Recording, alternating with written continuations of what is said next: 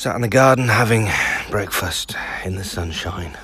Bliss. Yesterday was slightly too much bliss with burning sunshine as we walked around a fete.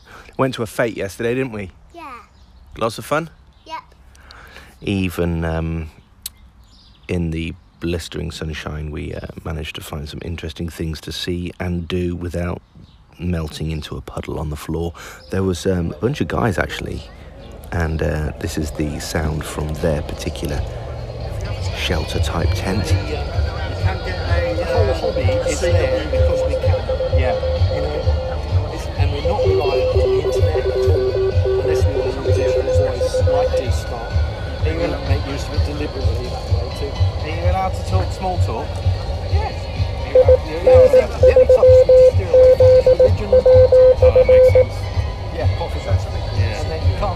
They were the local amateur radio group, and it was fascinating to see the kit they were using and the fact they were talking around the world from a relatively small antenna.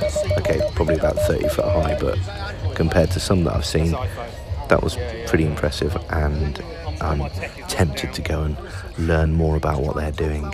But yeah, sounds of Morse code freaked me out a little bit just because it is a completely different language, not something I would necessarily uh, want to get too immersed in, having met people that were Morse code practitioners and they weren't the most sane of individuals. I wonder if it's what happens when you just listen to massive amounts of Morse code.